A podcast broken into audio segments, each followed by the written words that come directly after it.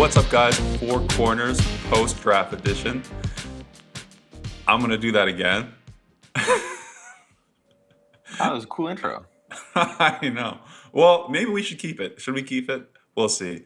Uh, Jared, if you're listening, I'm going to leave this up to you. You can keep it or not keep it. Uh, this is Four Corners, the post draft edition. We are here. Uh, I am one half of your hosts, Ray, uh, Ray Von Hagshaw on Twitter. You can always find me there. Tweet um, interesting, mean, positive comments, whatever you need. Find me online.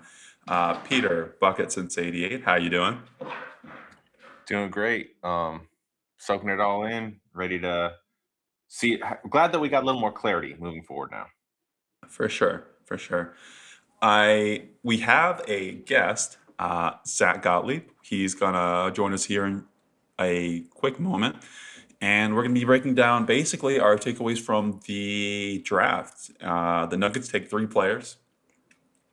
I will take a small little victory lap and say that I was right and that they took their picks, and uh, just talk about how we feel about those picks and, and not just about the picks, but about the notion that they were taken and used and we're not trading them and et cetera, et cetera.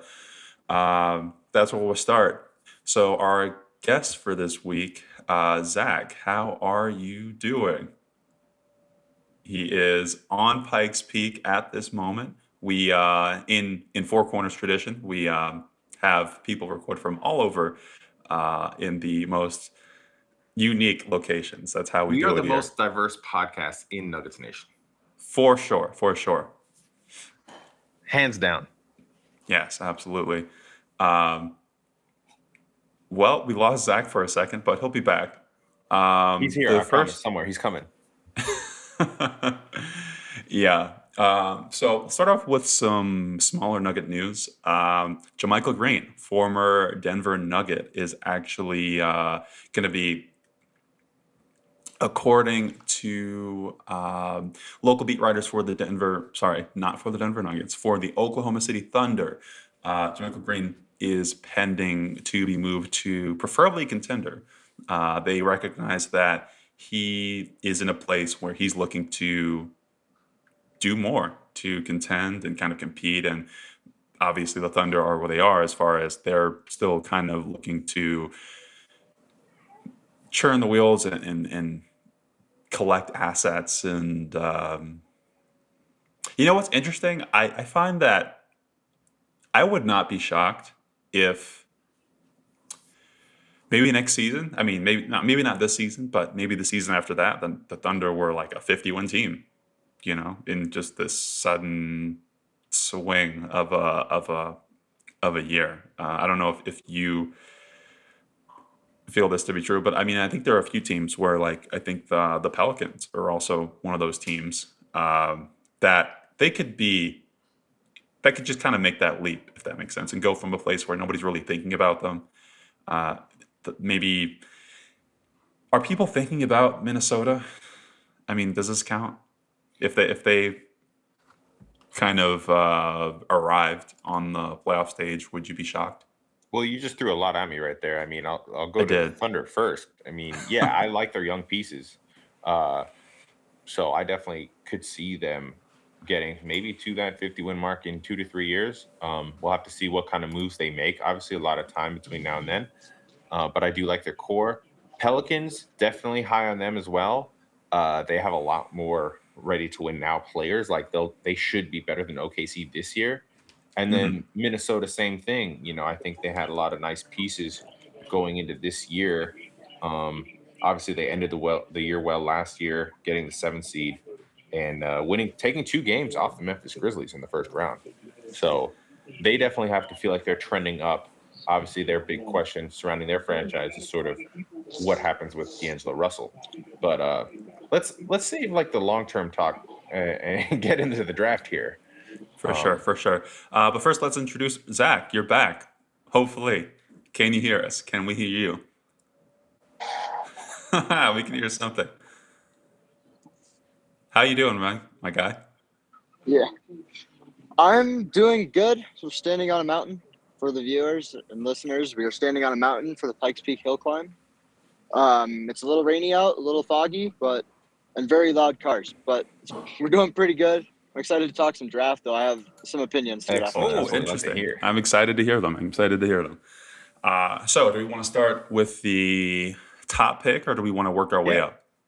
Yeah, let's go. All right. order. So you you know I I heard you take a little credit there at the front. You know, congratulations to you, Ray. You had it right. We did keep both picks. Um, but you know what? Well, I'm you also can say proud I'm wrong. myself. Because we, we got more picks. I mean, in that way. Yeah, we we we overindulged. Yeah, we went back for Yeah. seconds. Um, but hey, you know, we were talking to each other last week about should we do a show before the draft or would that be a waste of time? Turns out we were right because we both had some pretty good takes there. I mean, I told you guys about Christian Braun last show, so now I get to talk about him even more. I mean, Fair. there there could not have been a player at that range in the draft that I was going to be happier the Nuggets took. So I was actually still surprised that we took him at 21, but I was so happy because he's what we need. He's a Michael Malone guy. I mean, Michael Malone's to love this guy. This guy is like he's a dog, you know? Like he he loves defense. He's he's to get in your chest. He's to do the dirty th- dirty work, do the little things. And I've got a player comp for you that's that's not perfect, but in the style that he plays, the way he reminds me, he actually could be this iteration of the Nuggets, Gary Harris. Interesting. Do you think, I mean, how likely do you think it is that he A, uh, breaks into the rotation and B, uh, is a starter? If you, had, I mean, likelihood by percentages, if you, if that's easier. All right, so percentages. Um, I'm gonna say 75% chance he breaks into the rotation because there's like a 98% chance that the Nuggets have at least one injury, right? This is the new NBA where the court is spread out, teams are getting up and down. There's a lot more cutting, a lot more shifting your weight. There's a lot A lot more of core injuries. turned Knock on angles. Exactly. There's there's more injuries now than there ever has been. It feels like. So Yeah. even with all the the load management, as we like to call it, it's like teams are gonna they have to prepare for injuries. So Right. you know, Braun probably won't be. He's definitely not going to be opening day starter. Probably won't even be opening day rotation off the bench. But at some point, he's going to get a chance. That's fair. Um, Zach, how did you feel after uh, we took Christian Braun? He was a guy I'd read about two days earlier, and I'd heard you guys on the pod last week, so I I did get a Much glimpse of the name. Um, he's a good he's a good player, man. He's he's an NBA ready player today, and I think I think he could be in the rotation day one. Whoa. Now that depends on what we do in free agency and in the trade in Yeah. the trade market. So it's still early, but looking at the roster today, I think he's going to be in the rotation. I think he's going to be better as a two as a pro, but you know Michael Malone likes to play his twos as threes, so he's definitely going to be a three at some point. Probably Yeah. start the year. Um, bank on that one, to be honest. um, but I like him as a player. He he's got something that I don't think we talk about necessarily as much in basketball, and something the Nuggets definitely don't have, which is some sandpaper.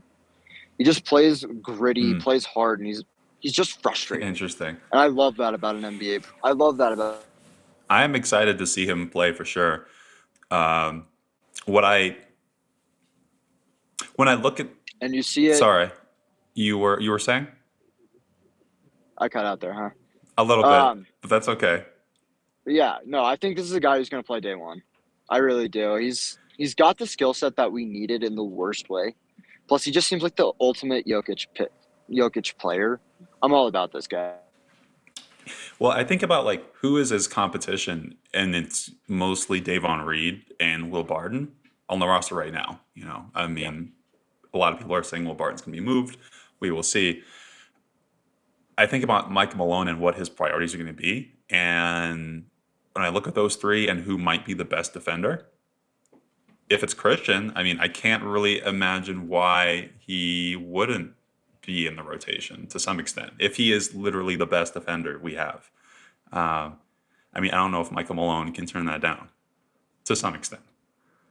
So it'll be. Uh, I mean, I'm curious about his sort of offensive game, and, and I mean, I know he can do a lot of things, but like what he actually what role he actually finds in, in the Nuggets offense and around Jokic and, and around those guys. Well, and if he'll even play with Jokic is off also a thing as well, where you know a lot of the guys that we bring in, we think about, oh, is this guy going to play with Jokic? Can he be a Jokic ball guy? And ultimately, uh, before we can figure that out, they have to become a um, a Mason Plumlee guy, or uh, can he play with Bones? I guess is, or can he play with whoever our backup center may or may not be? So Ray, I can answer the the offensive question for you a little bit if you want.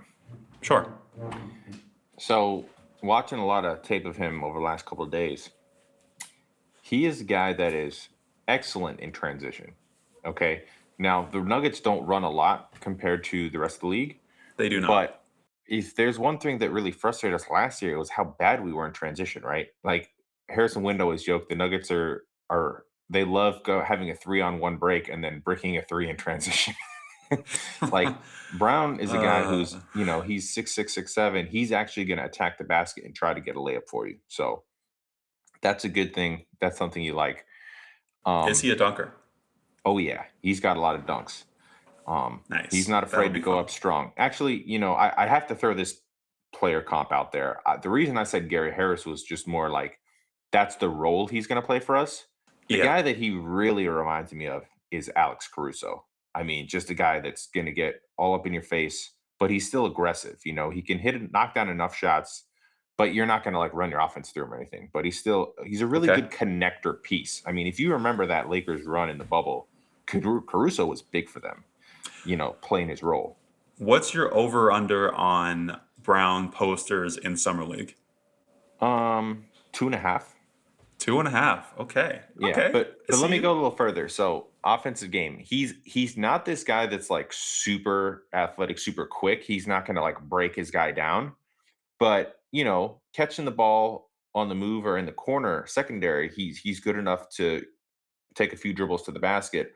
And the one thing I really liked about him was if his defender did a good job staying in front of him, he wasn't afraid and then like throwing up some bullshit shot. He was very crafty in like using euro steps, uh, switching hands, um, very creative finisher. So he's gonna make some normal rookie mistakes. You know, he's gonna he's gonna frustrate you at times, but for the most part, he's not this like thirsty scorer that's gonna you know hunt for shots and just because you know how a lot of guys when they when they get in the paint they sort of have their mind made up like oh this has to go up Yeah. He's not like that. He's much more like if it's there, I'll take it. If not, I kick it out. And that's like Zach was saying, that's exactly the type of player we need is if you have Jokic, Murray, and Porter, that's 60% of your starting lineup, right? Well, those guys are going to take over 60% of the shots.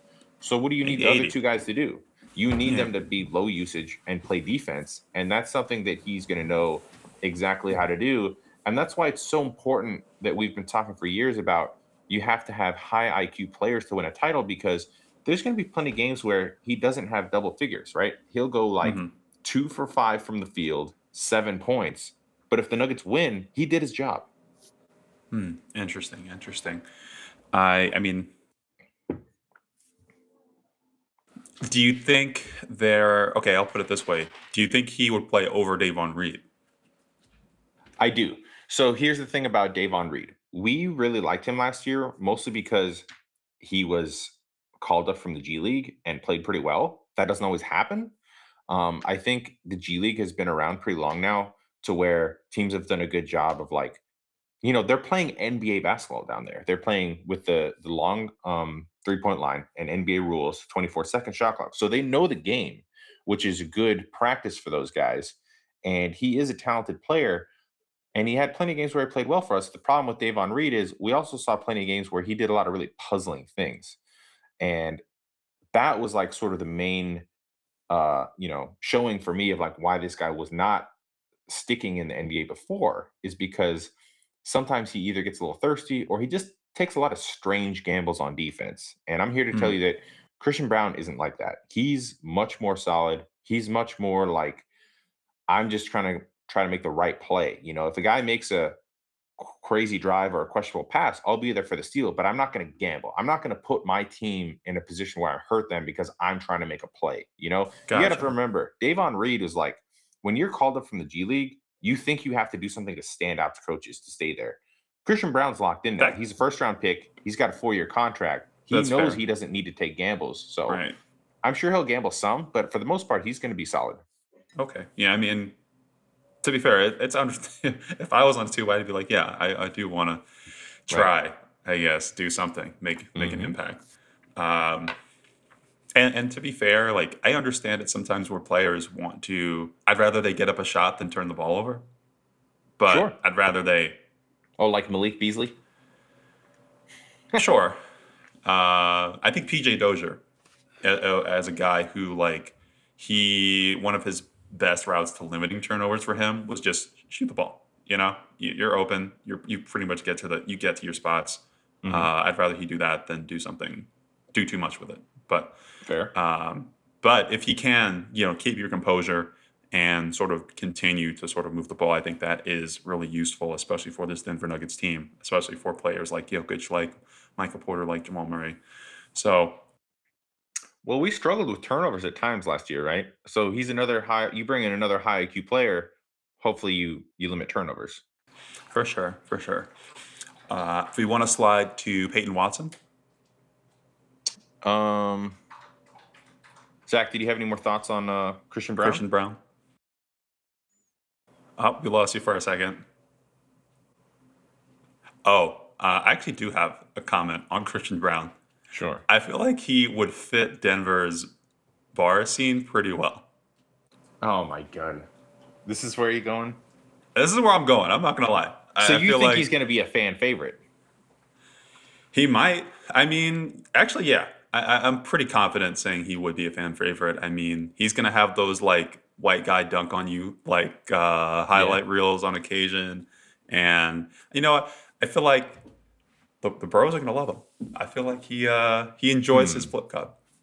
Uh, it's possible. I have a I have a follow up to that though. Was Mason Plumlee a fan favorite, or is it like too weird when a guy? he was an tall? ironic fan favorite. he was like, you know, he was a fan favorite. Like, I mean, he, he almost like in the way Jokic is, but to a lesser extent, because he's just kind of goofy looking and he has short arms and he he like he is kind of frustrating on the court sometimes, but at the same time, he uh, he has enough impact. He has big plays. He has uh, dunks and blocks and, and stuff like that that people see and they're like, "Wow, okay, cool, that's awesome." He's he hustles. He works hard, and um, I don't know. He he just grows on you. He's he's ironic. He's ironically fan positive. I don't know if he's a fan favorite, um, but I think he's liked by fans maybe even controversially. Maybe he's hated by some fans as well because he can't score outside of two feet from the basket. But uh, I got one more take I on, on uh, Christian Braun before we move on. okay, So I know you don't watch college, but he played at the University of Kansas, which is only about a seven hour drive from Ball Arena. And obviously, they're really good. They just won the national championship. Historically good program, and a program that has a pretty large fan base that travels really well. Um, I remember watching a game a couple years ago. I think Devontae Graham was on the Hornets at the time, and uh, he played all four years at Kansas. And there was like hundreds of Kansas fans at Ball Arena just come to watch Devontae Graham. So really, now that we have a Kansas player on the Nuggets, I'm telling you, this is going to be big for like those random Tuesday night games when we're playing the Magic. There's going to be a lot for- more Nuggets fans in the building. big win for the Kroenkes. Right. So this actually, I wasn't actually trying to say like that was like part of the idea was like let's sell more tickets, but I do think it could help the home crowd a little bit. Do you know him like personality wise? So everything I hear is that like he's a dick. I mean, but we kind of need that, right? I mean, I've I've seen some of the clips, and like every Uh-huh. time he blocks somebody, he's like, "Give me that shit," you know. But it's like, I mean, I think a lot of guys playing basketball, do Yeah. that, so that doesn't Right. make him unique. I've, I've, I, you know, you listen but he's not the, one of these like super quiet guys. it's one of my favorite actually additions to the league was the sort of like at the rim like uh, microphone Uh huh. It's it's just what you know. You catch you catch some of the darn. It's like when kids say the darndest things. Same vibe. Same vibe for sure. Right. Um, we did lose Zach for a second, but I'm sure he'll be back and we'll get his final thoughts on Christian. Yeah. Uh, He's but right competitive. now, I mean, I think Malone will like him. I think Jamal's going to like him. I think Jokic is going to like him. That's Yeah. like the three most important people in, you know, on the team. abrasive but a good character guy. Hopefully, Right. Willing willing to get down and dirty and do the dirty work. right? That's I mean that's that's what it's all about. Uh, I don't want to say he is my favorite pick because we Right. don't know who they're going to be yet. Mhm. But Peyton Watson, he's really intriguing. Yeah, you're super high on this. Um, we, we I'm not gonna probably s- need to we probably need to explain like what happened, how we got here, right? So, the Nuggets didn't have this pick about a week ago, and uh, they trade JaMychal Green. They get this pick from the Thunder. And they gave up a future first round pick to get this 2027. and uh, a lot of people were confused and even angry by this selection. And I actually want to say something that I haven't heard said yet that I just need to remind people about. When you have the Okay. 30th pick in the draft, it has a very low hit rate in general. So I actually don't expect Peyton Watson to become a rotation NBA player. There's like less than 50% chance that that happens. So I'm actually not mad at taking a swing just because I think the Nuggets fans have been a little bit spoiled in how good Tim Connelly has been drafting. And so it's a long term play. The thing that really sort of made me perk up about this pick was when you texted me our depth chart and you pointed out that he's actually the only natural small forward on the roster, which, yeah, it's a red flag and there's still free agency to play out, but it kind of shows like, hey, Another this is a guy we can develop and actually could play a lot for us down the road because we don't have Yeah. anybody like this. No, um, and I think that I'm both high and low. I'm very polar, I guess, if that makes sense. Where um, with Christian Brown, I feel very confident uh, that he will be a competent NBA player. Yeah. I don't think he'll be like a world beater. Um, I, I saw someone compare him to like a Matthew Dellavedova Mhm. tier player, and I would be happy. I would be fine with that and happy with it. That would help us, right? Right. Um, with Peyton Watson, he could be out of the league. He could be a ball ball. Like it's very possible. Um, his if you watch him play, he does a lot of things. There's a lot of negatives that you can see. He breaks open layups. He uh, sometimes doesn't set his feet properly, and he puts up shots that make you go, "Wow, do you even know how to play basketball?" he the way he moves sometimes it's it's kind of goofy like he doesn't have total control over his body Mm-hmm. at the same time despite all of that he has a lot he has obviously he's six eight. he's uh you know projects to be one of those guys who can be like 220 230 you know plus who can still have the like mobility um because there are other places where you see how agile he is just naturally uh, where maybe he's not in total control, but he can get to his spots so easily. And and this is just at the college level, but nobody's really stopping him from getting. You know, he can get to whatever spots he wants to get to. Whether he breaks it afterwards, that's an open question. Sometimes, Right. you know, you see uh, an open three or layup or, or mid range. Even his mid range game is he seems to find some comfort in it, and it can look really good or not. so it's it's it's to me it's hugely about how hard is he going to work, how much polish it can he apply to his game. You know, even comparing his uh, pro day to his college tape, he has.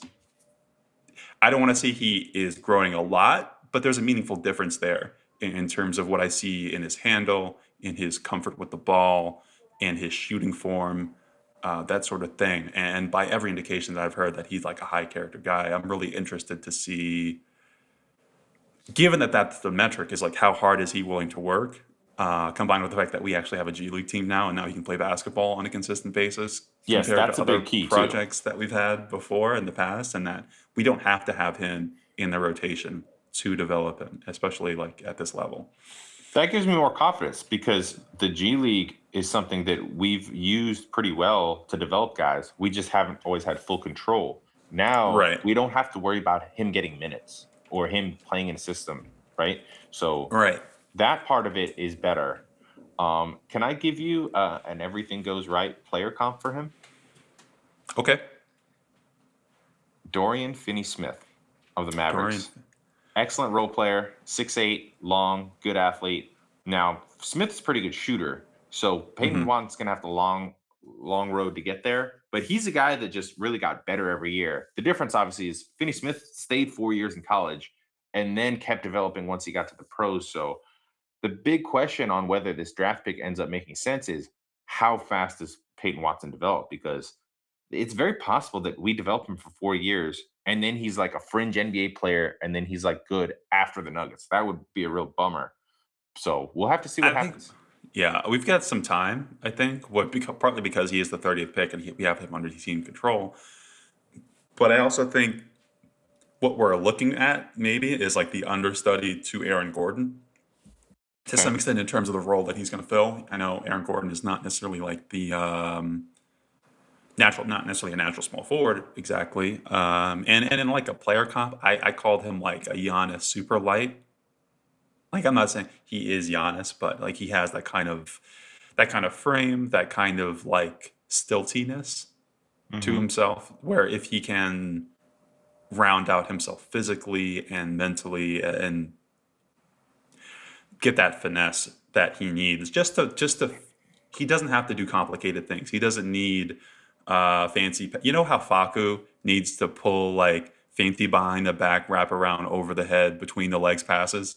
Yeah. He doesn't need to do any of that. He just needs to do the simple things. He just needs to have like a a power dribble. You know, he doesn't need. He just has to be strong with the ball. He doesn't need to do anything complicated. Um, And Ray, you know what's he- he just- fascinating about even the NBA is like, I feel like there's a pretty fine line if you're talented from guys who are playable to when you're actually good. And so, a guy I think about is when the Celtics drafted Robert Williams, he was a project.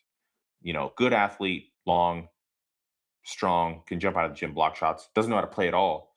Um, started showing some signs in year three. At the end of year three, they gave him an extension I think a little over like 10 million a year. People were going, whoa, that's kind of a big investment. Then in year four, he's looking really good.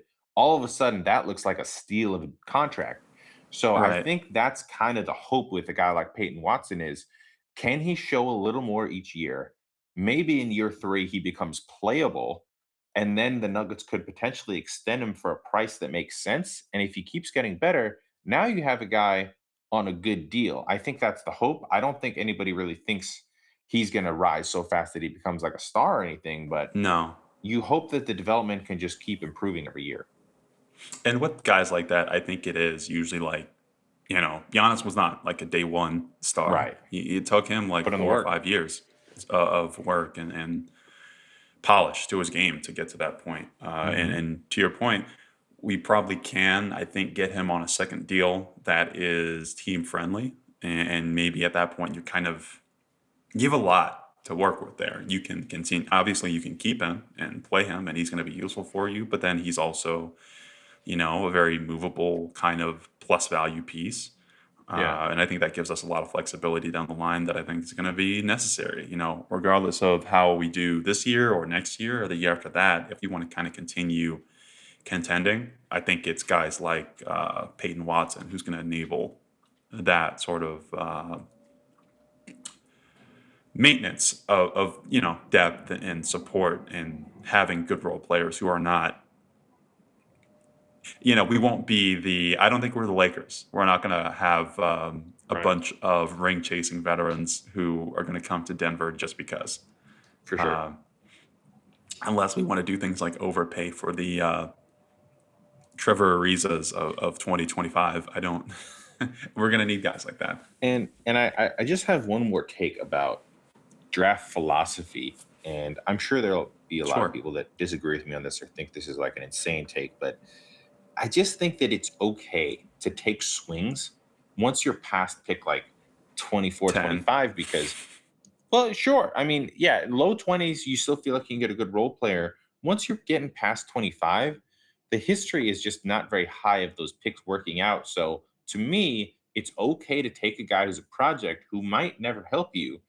It's better than doing this. Taking a guy who has a high enough pedigree that he has to play and he's not good because then he's actively hurting you. All right. Emmanuel Mudiay, right? Seventh pick in the uh, draft Yeah, we're like hoping for it to come around. The only way he helped us was being bad enough that we could take Jamal Murray the next year. But what you don't want is like, because here's my half baked analogy, right? Nuggets fans always roast the Tyler Lydon draft. Was it bad? Yes. Was Tyler Lydon a good player? No. But at least Tyler Lydon was bad enough that he didn't have to play. He didn't actually actively hurt the product on the court. So I know people Mhm. are going, wait, that's crazy. Wouldn't you want a guy who's a little bit better than that so he can get minutes and then maybe have some value? Maybe if you can trade him. But if a guy's just going to play and he's going to be bad, then there is no value and you don't want to actively hurt you. So I don't think Watson's actually going to be put in a position where it's like, we need you. He's going to play when he's ready. yeah. I think that's going to be that's valid and valuable for sure. And uh, I, who is the like? There are guys who I think are maybe like higher floor players than Watson at thirty. Yeah. But oh, yeah. I mean, EJ Liddell was what on is- board. What does that really mean? Well, yeah, E- EJ Liddell. I think EJ would have been interesting, but for the most part, if it's a guy who he's high, his floor is higher than Peyton's, but like, what is it really? To the point that he's not necessarily going to play, and his ceiling is not something that like, does he really have a future that you're excited about? I mean, Hard to know. you might that that at that point, that's when I get to the point where it's like, you know, you could probably just sign a guy. Well, and the truth is, Ray, he might be better than Peyton Watson, but he also plays a different position. So it might not be That's what we too. need. I mean, you showed me the depth chart. We're stacked forward. So it doesn't make a whole lot of sense to draft EJ Liddell if he's going to be our sixth forward, right? Yeah, We want yeah. Watson to be more of that wing guy um, because we just don't really have a lot. Right, right. And I think, I mean, if we, We drafted be for fit, than- right? We drafted for need. We didn't draft for all swings here in this draft. no, we we kind of met. I think they kind of did both, which is, is a little bit what I'm I'm pretty happy with. Right. Do we want to move to Ismail Kamagate? I'm gonna Let's- try to do this. Let's take, let's take a break first. Okay, we'll take a break. On the other side, Ismail Kamagate.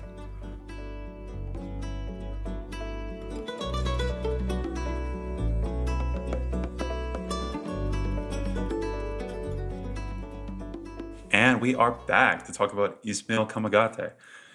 So, 6'11, super athletic, kind of stringy, but I think he has a lot of strength to him.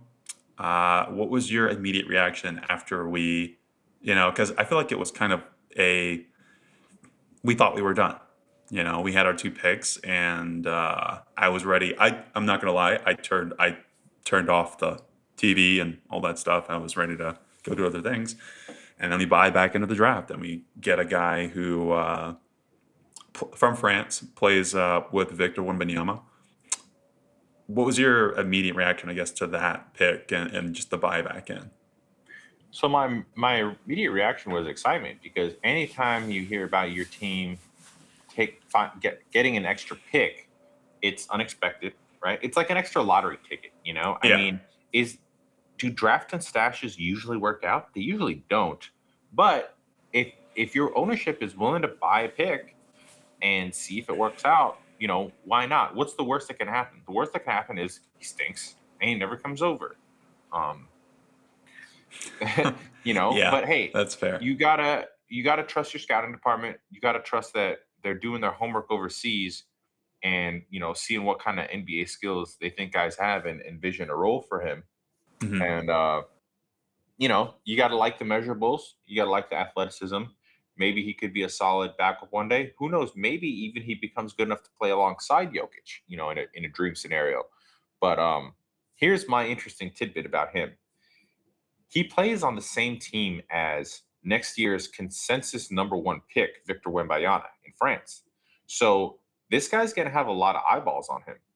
Mhm. And if he plays well, then a lot of teams will be like, ooh, this guy's kind of interesting. So he could possibly become a trade chip uh, if he plays well.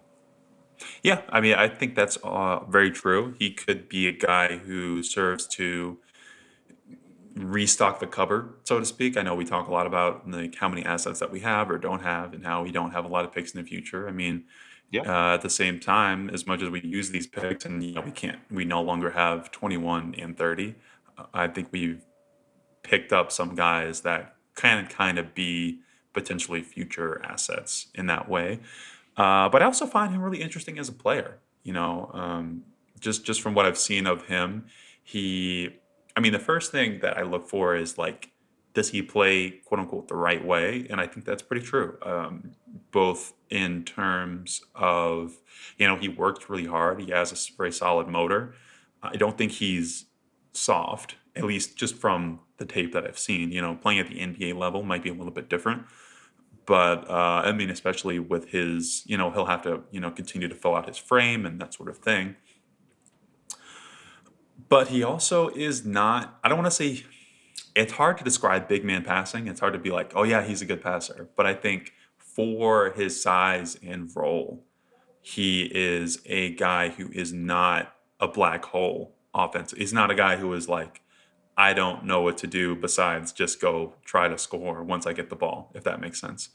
Uh, he can, I think, put the ball on the floor a little bit, especially against larger, less athletic big men. Uh, he has some comfort there. And he, I, I don't want to say, we'll see if he has any kind of range, but I think he right now is um, athletic enough that he can be a solid, like, short corner guy. Um, and I think he can excel and do that really well and and moreover to that that sort of idea. I think back to the Lakers when they won that championship with uh, LeBron and AD, and the way that they utilized other big men besides Anthony Davis as sorts of supports for him, where you know he's kind of especially with his frame i think you have to kind of support him with you should have somebody doing rebounding and kind of the dirty work for him. I think that he finds that really useful. Uh, and I wonder if Jokic might as well in, in that sense, where if they're, if he, I, I love the, the 19 rebound games, you know, but if he didn't have to, that would be nice. Uh, if you could take him and maybe he doesn't have to guard the opposing team's I mean, I don't think he's going to back down from the challenge. Obviously, Nikola Jokic is a competitor. He's going to do whatever he has to do to win. That said, if we're playing another team like an Anthony Davis, can is is Ismail a guy you, who you can throw on him and say, okay, Jokic, now you only have to guard uh, Dwight Howard or uh, insert center here. Like you can just guard the other guy uh, because Kamagate does have the athleticism and the mobility that I think he's going to be a little bit more comfortable on the sort of more mobile fours of the league. I think he can do that. Now, side sidebar. I kind of, he's kind of, I think he's like kind of a vibe. I don't want to say he's a vibes guy, but you know, I've listened to some interviews with him, and he seems like a guy who's not gonna. He, he's not a diva. Uh, he's not super. You're not gonna find him. He's kind of a Jokic guy. He, he's not a club goer. He likes anime and gaming, Oh, and he just works out. Like oh, okay. That's that's the kind of guy. And I think coming from that so international he'll get along great as with well. Michael Porter. Yeah, well, I think well, I think that I think Jokic likes gaming too. I, I think he plays like Fortnite or something. I don't play Fortnite. Oh, It's I don't too. know. I'm I'm too I don't keep up to with that stuff. Fortnite. But no, the one interesting thing I saw was that uh I guess he came he started playing basketball kind of late. Yeah. And uh that's always kind of been like an interesting detail to me with guys because on the one Mhm. hand, it's like their development is behind. On the other hand, those guys usually do a better job of quote unquote playing the right way because they're coachable, right? right. They're not going to be like these. They're not ever going to be these Jordan Clarkson types where they're just trying to go into the game and get buckets. You know, he like you said, he's going to try to play his role. Right. It's kind of like guitar.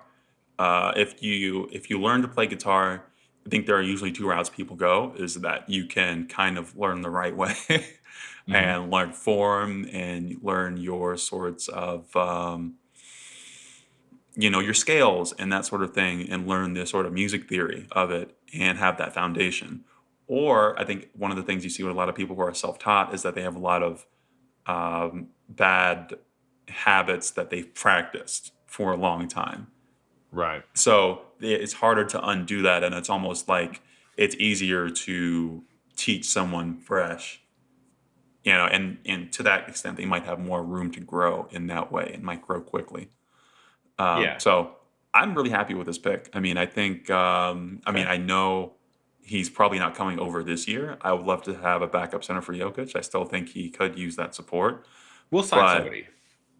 yeah i, I think so and uh, maybe next year maybe at some point um, Yeah. I'll, I'll be really interested, even if it's just a two way. You know, Mhm. I, if it's if you can get Jokic to the sort of end line of the season, just that much healthier with a little bit less wear and tear on his body and his mind and like emotionally, like he goes through a lot. So keeping him fresh in, in those senses, uh, I think is important. So speaking of two way, after the draft, we signed Colin Gillespie, fifth year senior guard from Villanova, We did. uh, guy that played in the Final Four last year against Christian Braun. Actually, um, he was sort of the do everything player for Villanova, but this guy is a very traditional point guard. He's um, I was listening to uh, uh, Blackburn earlier, and they called him like taller Facu. Not taller, Facu.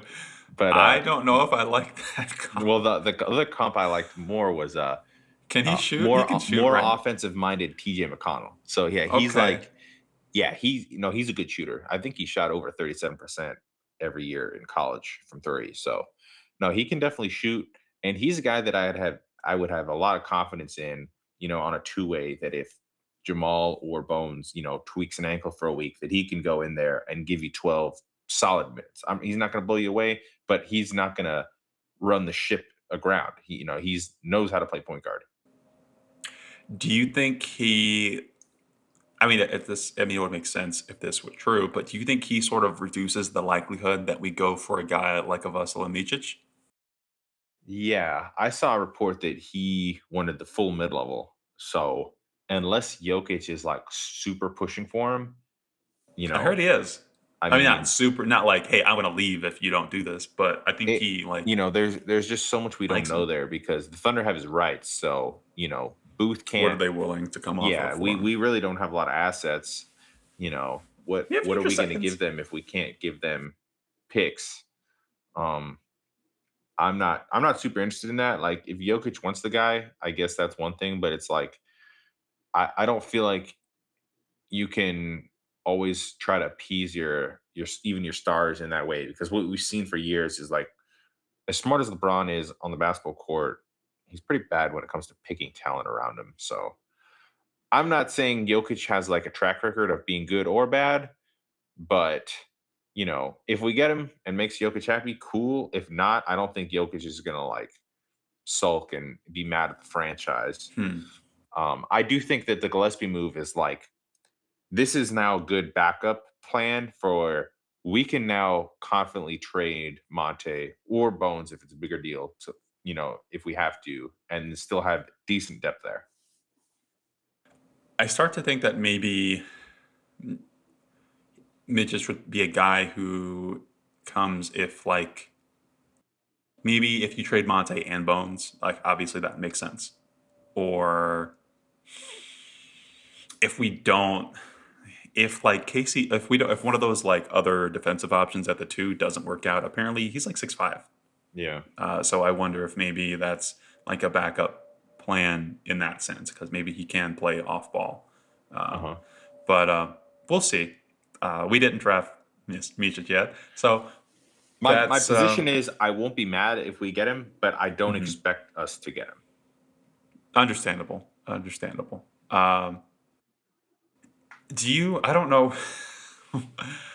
much about where do you think that who would even take him? Micic? Like when I think about teams in the league that might even, I, I think about the Nuggets and I think about well, he's 28, right? So I guess he's kind of a win now. Because I was gonna say the Spurs like this kind of player, but they're not really in like win in mode. that position. So I mean, I feel like the most desperate team in the league right now for good point guard play is the Knicks. But I don't know if Oh. he's like exciting enough. Don't go to the Knicks if you're listening. Don't do it.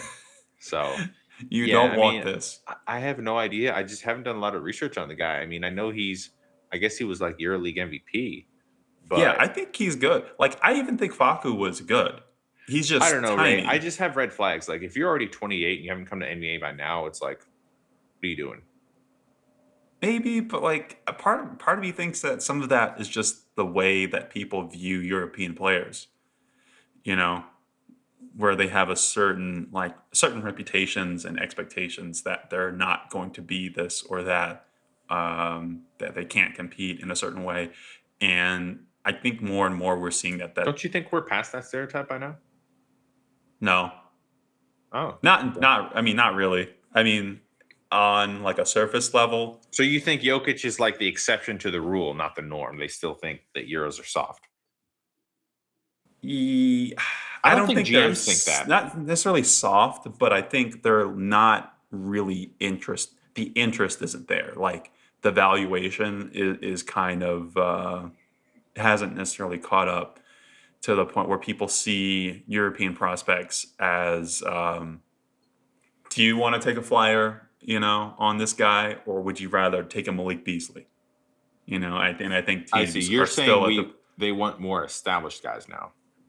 and they they see they're more comfortable taking the conventional sort of you know guys who came in in college or or at the very Scallies who were in the G League or just American you know or even just guys who like look a little bit more the part. Mm-hmm. um, where if Facu was taller you know when you say it, as much as I hate the Facu comp uh, if Facu was taller he would be fine. I think Yeah. that I genuinely think that. He like he would have an easier time finishing at the rim.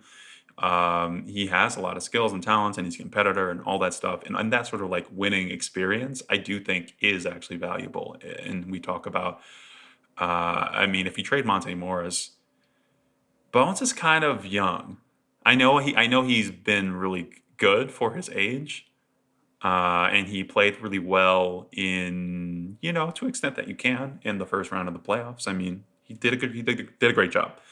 But I kind of I am kind of interested in that experience and in veteran leadership and someone who has won at at least high levels, you know, and understands what it's like to be in that like the crowd, in the environments, and, and that sort of thing that most of this team hasn't had, to be honest. Um, so especially especially now, especially if, like I said, if you move some of them, Jokic is kind of the veteran. Barton is the veteran. Um, Jeff Green doesn't play a lot, hopefully. So uh, I, I'm interested. Do you want to uh, talk about some of the league wide news, or do you want to take a break first? Uh, let's take a break. Okay, we'll be right back, and then we will talk about some um, certain certain characters in certain cities called New York.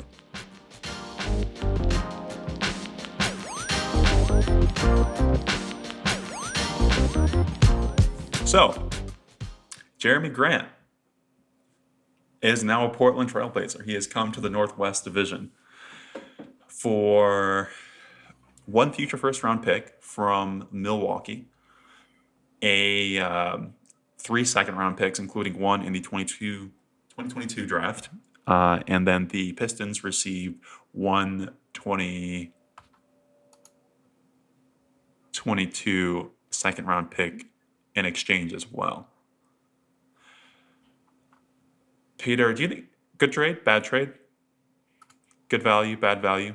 Uh, so I mean, there's two parts here, right? It's like if you're looking on it as who got the best player in the deal, obviously the Portland Trailblazers got a player, so Yeah. Good deal They for did them. get the best player. However, I just think it's absolutely hilarious that the I just want to say, Peter, and that you and I are the best two podcasters on this podcast.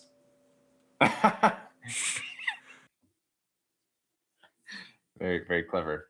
But yes, no, they uh I just think it's hilarious that the Blazers and their fans think that they're like in win now mode. I mean, I guess you have Dame Lillard, so it's like you kind of owe it to him. But You at the same time, I I think we would all agree like Dame's probably a top 20 player in the league, but it's like if he's your number one guy, you better have a perfect team around him to be like a contender. And they just don't. I mean, even even before he got shut down last year, they were not good. And yeah, some of that was him being injured, but a lot of that was just they just don't have a very good team. So Jerami Grant makes them better, but I'm not worried about the Blazers now. and like I mean he's he's amazing. Like don't get me wrong, Damian Lillard is amazing, but I think if you look at similar players, players you compare Dame to, like a Stephen Curry, for example, look around at what Steph Curry has next to him, and then you look at what Damian Lillard has next to him. I, I think it's uh you know even now it's it's a tough sell to say that they're going to be up there, but what else can you do? Right. I And the. Blazers, they don't guard anybody. You know, I mean, No. as as bad as the Nuggets were defensively last year, the Blazers were even worse. They're atrocious. Lillard is not a good defender, so he's kind of like he's got a much better reputation and is probably a better player. But he's like Trae Young in the West Conference. Um, Mhm. and you know Simons had sort of a breakout season for them, but he's also like a very Jordan Clarkson like gunner, score first, doesn't play any defense kind of player. Um, He's so the in- new CJ. in theory, Grant helps their defense, but the truth is, we know this about Jerami Grant. He's tall and he's long. He's a good defender compared to those guys, but he's not anywhere near like a lockdown defender, right? He just like It- he's more like a him. connector defender. I think it's about like what where his mental state is at. I think he can be like if he a if his role offensively is small enough that he has that energy because I think that is is often a time like a it's like a like a back and forth guys who if you're going to ask someone to carry a team offensively and do a lot on that end and great for others how do you turn around and go to the other end and then be a lockdown defender uh, but at the same time does he want that I was about to say, isn't know. that kind of the hilarious thing in all this? He went to the Pistons because he wanted to show what he can do on offense. Now he's going to a team with Dame Lillard and Anthony Simons. Like, bro, you ain't getting the most shots or probably the second most shots. Well, he is getting the most shots at his position. You know, there's not, Sure. it's not like he has competition in that sense. Yeah. So I mean, I was mean, getting a little bit nervous for like some time there because right after that deal, then the rumors started popping up. Oh, now they're going to trade the seventh pick for Anunoby. Well, that didn't happen. They ended up taking Shaedon Sharpe, who's like boomer bust prospect. You know, he could be really good, but chances are he's not going to be really good next year. So, right. I mean, are the any- Blazers um, done making many moves? Probably not. But you know, another elephant in the room is their ownership situation is in flux. I mean, their owner died Yeah. A couple years ago, Paul Allen. So his wife's in control of the team, but I'm pretty sure she's in the process of trying to sell the team. So it's always confusing on what kind of moves a team makes when they're like making an ownership change. Right. Um, I wonder, is that a movement situation? Do you think? Well, no. Seattle's probably getting its own team, right? I think that's in the cards. No, I don't think the Blazers are in danger of being moved. I'm just saying like it's hard to like plan. say let's make a deal where we are going to now go way over the cap and cost ourselves more money if we don't know who the owner is like that's not really an attractive thing to sell to people is like oh you're going to have to Come pay buy this more team. money now Yeah, that's fair. yeah so i feel like they're kind of hamstrung like I, I just feel like it was a very short-sighted move like does it make the blazers better next year absolutely but tell me if i'm wrong this is a very similar deal to what the nuggets made for jerami grant he's got one year left on his deal his, Yeah. he'll help you this year and then is he going to want to re-sign in portland if he didn't want to re-sign in denver i mean i know those cities aren't like apples to apples but it's like it's similar right like why would you want to re-sign in portland especially if the team isn't that good They're closer for sure in like environment and culture than a Detroit or even like a coastal, like a like an LA DC kind of city, something like Mhm. that. So I could definitely see where you're coming from in that sense as far as him resigning. But I, I would I imagine that's also why he was so affordable. You know, why he only took why it only took a future first to get him, more or less, and some seconds. So I mean, he, when he was here, we did go to our deepest playoff run ever with him. I, Yeah. I can't say that it was like a bad look on the court. Um, so, and I'm so I gotta say it's a step forward for them, only because they haven't been willing to. You should have broken it up like three years ago, but Yeah. if you're gonna keep going, this is you did you're you're doing your best. You're doing your best, and this is what that looks like. It seems. Um, I mean, who knows? Maybe they somehow get DeAndre Ayton, but I yeah, and then that would be interesting.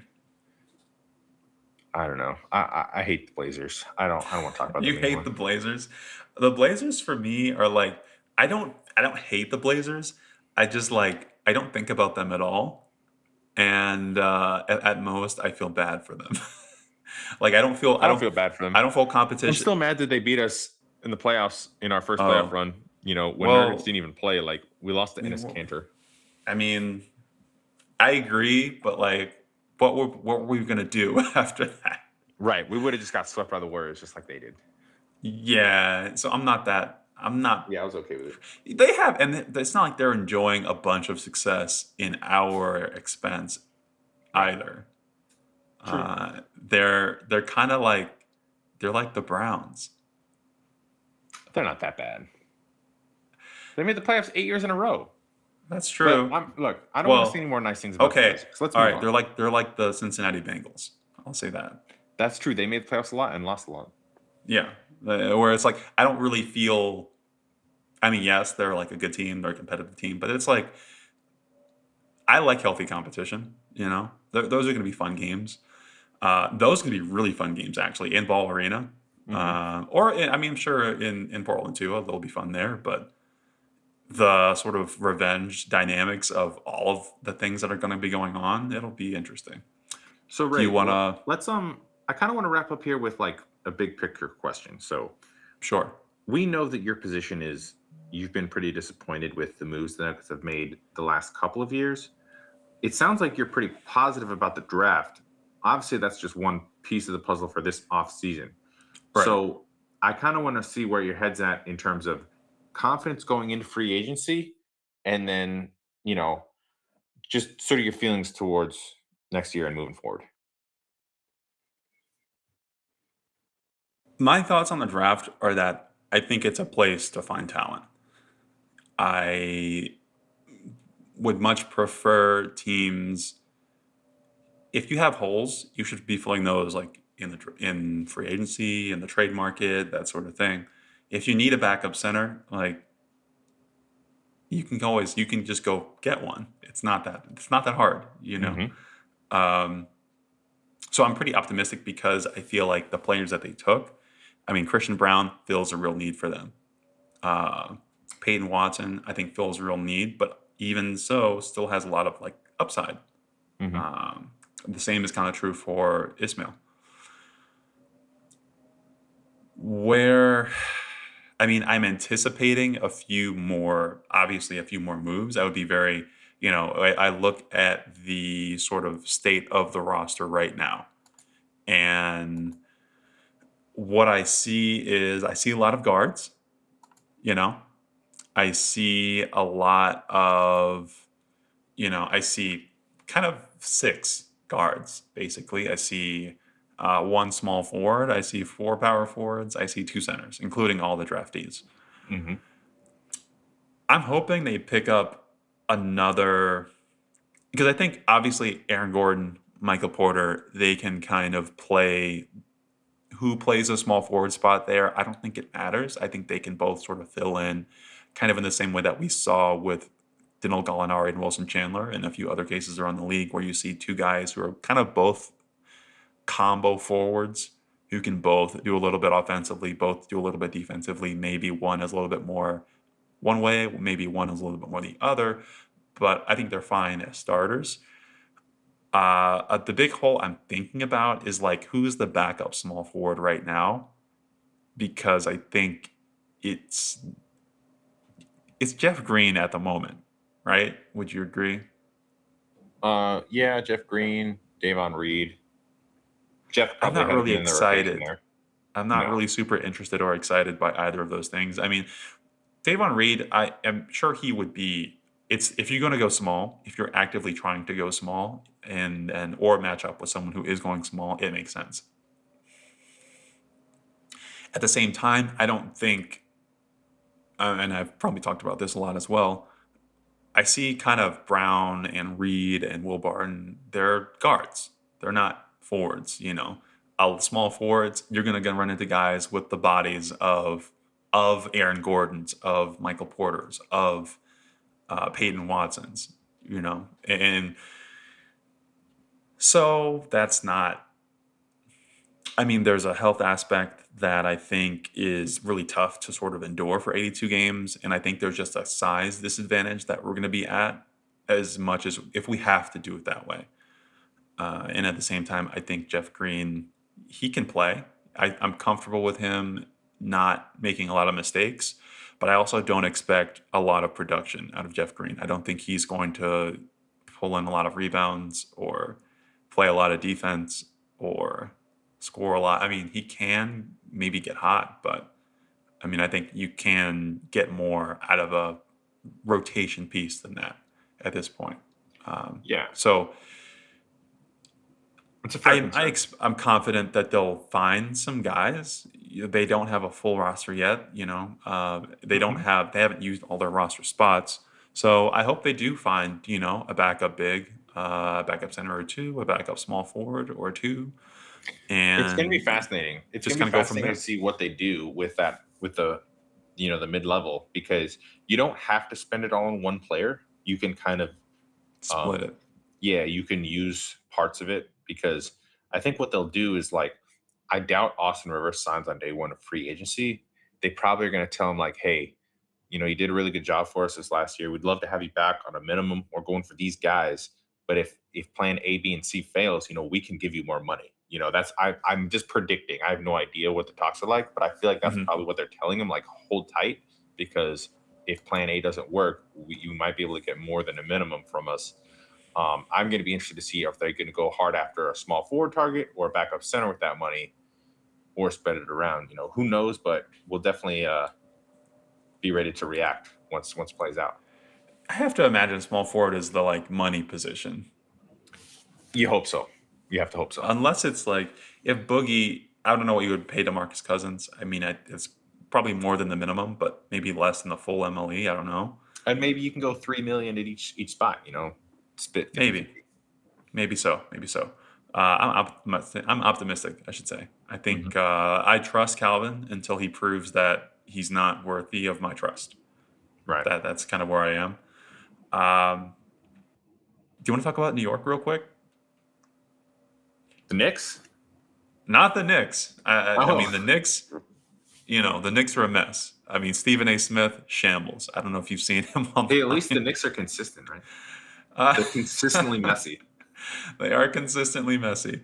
Uh, but no, I'm talking about the potential collapse of the Brooklyn Nets. I mean, we might be watching it as we as we speak here.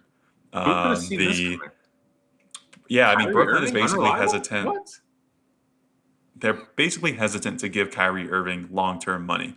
Hmm, Which- based on, I mean, Kyrie's sort of unreliability as far as decision that he makes, his social dynamics with the team, and with uh, his injury history. Because I, I also think that's a big factor. Even without the pandemic going forward, you know, you're worried about his knees. He's, you know, getting older, and you want to give a guy five years max money. So a guy who's gonna play something 30 years If you? Kyrie Sure. Irving wasn't like an an all world basketball player, right? If he was just like Yeah. Jim that works at you know corporate company, he would have been fired by now, right? Or he would be like, you know, everybody has like one of those friends that like moves every three months. Like that's Kyrie, right? uh, who burns a lot of bridges, I suppose. So, oh, you know, been, they've been in like 22 relationships, and all their exes were Yeah. crazy. That's fair. That is Right. fair, and I think probably if it, it didn't even have to be that that that sharp of a gap. If he was, if he was PJ Dozier good, he wouldn't be in the league. No, I don't think. for sure. Uh, and, but I think the biggest impact of this is is on Kevin Durant. yeah, Uh, because by all the in- indications, he hasn't been in contact with the team lately. Uh, we know they've just lost James Harden, who uh, you know And that's what's so weird about all this is like that Durant is like the bargaining chip for Kyrie. He's like, well, He's the don't sort resign of me, core. then then Kevin this is his team. out. Yeah. right? So if they're not willing to pay Kyrie, I mean, at that point, you have to wonder if it becomes trade season for Kevin Durant and this offseason becomes a different kind of offseason. Yeah. You know, there are some names out there, Malcolm Brogdon, uh, Dejounte Murray, who, you know, they're like big dominoes. And I think that we're going to see a lot of trades after that they get moved. And I think that's kind of what we're waiting on. But if it becomes a, tra- a Kevin Durant is available season, I mean, Right. I, I don't want that, by the way. That's like as funny as it is for the Nets. I hope they Yeah. stay because I don't want Durant going to a West team, and then you have one more team in the way. I'm not worried about it. I mean, any team. Okay. I don't think you win championships by like praying for an easy path. You win by being the best team. I mean, if you're the best team, just be the best team. Yeah. Uh, eventually, at a certain point, you're gonna have to go up against a Kevin Durant or somebody like that. Like, True. um, and I kind of like the, the the prestige to some extent of being in the West and, and having that like, yeah, this is the West where we are actually you know a deep, high level, up and down the sort of conference uh, conference.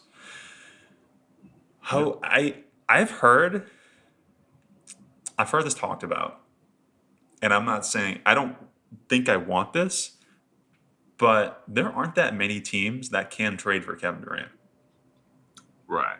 that have the like means to trade for Kevin You Durant. could make it work. We this might this is probably gonna be a future thing, but I've seen teams point to Denver. I'm not saying this, and I'm not saying I want this, and I'm not saying there this is it. like a thing. This is not a rumor. This is I'm not Woj. I am not Shams. Do not do not take this elsewhere. Mhm. Uh, people have supposed that the Nuggets have the best potential trade package for a Kevin Durant. they have. I know. Well, if you wanted to move Jamal and Mike, Oh God. No, I'm out on that. you're out on it. Yeah, I mean it's it's it's interesting because it's kind. I I I almost agreed with them that if the Nuggets were willing to do that, I mean, yeah, it is probably the best pack. I don't think there's another team in the league that can offer that kind of like package. But is that what you want to do? I mean, that would be the most win now move of all time. I was about to say that that that'd be the best uh, Jokic and Kevin Durant. since KD and Steph. But Do you think I KD would stay here? I know he was the under contract done. for four years, so Well, yeah, that's true too. I think he liked it. I mean, but he, I mean, he can decide to leave New York. I, by not gonna let my I'm not gonna let my brain go there. I, don't. I, I, hypothesize. I don't like the hired guns team. I like the the build from within. You know, I, I like the way we built. Fair, fair. Uh, Kevin Durant has said nice things about Denver. I want to root for Jamal and Mike. That's fair. I mean, and Mike might be like, if Mike is KD light, then like you know, we could revisit this in a year, and Stay it might be KD isn't enough. You know, KD might even take a step back or so, and you might We'll see. find that. I mean, Tatum got the better of him in the first round, so he might be on the downslope. Uh, yeah. I mean, I think he's he's Still really uh, getting yeah he's getting to a point where I don't think he, we're going to see the Warriors Kevin Durant where he's like the league's best defender and the one of the league's best rebounders and It's one fair of the league's say best he's on the offensive back players. nine of his prime. Sure, for sure. But I mean, still elite player, elite Oh player. yeah, for sure. Um, and yeah, it's just interesting to see the amount of messiness in the yeah, just the Nets organization. Also, the fact that they've given the players so much agency here uh, in terms of hiring Steve Nash and uh, you know bringing in the players that they want and the sort of. I mean, if you're Kyrie and you feel like the team just doesn't understand you, I mean, what did they not understand? I have to believe that they they did everything they could. Well, well, to be to be fair, I mean, this isn't like a defense of Kyrie, but it's like that was a city rule. The Nets, the Nets were like firm that the city said you can't come to work if you're not vaccinated. Correct. So I'm not sticking up for him not getting vaccinated. I'm just saying like there was other teams where he could have played if he made that same choice. but Right. because That's of New true. York, it was like a unique situation, I guess. Because I mean, Wiggins didn't want to get vaccinated either. Remember? But the Warriors basically were like, "Dude, we're trying to win a championship." Please do it. yeah. So Uh, so that's true. Um, that's that's I think that's about it as far as you know news this week. I'm sure there will be more to come. Uh, free agency happens n- this coming week. Is Yep. that correct? I So think I think that'll Friday. be a uh, interesting sort of tipping point for more moves and guys trying to create cap space. And you never know what the Knicks are going to do.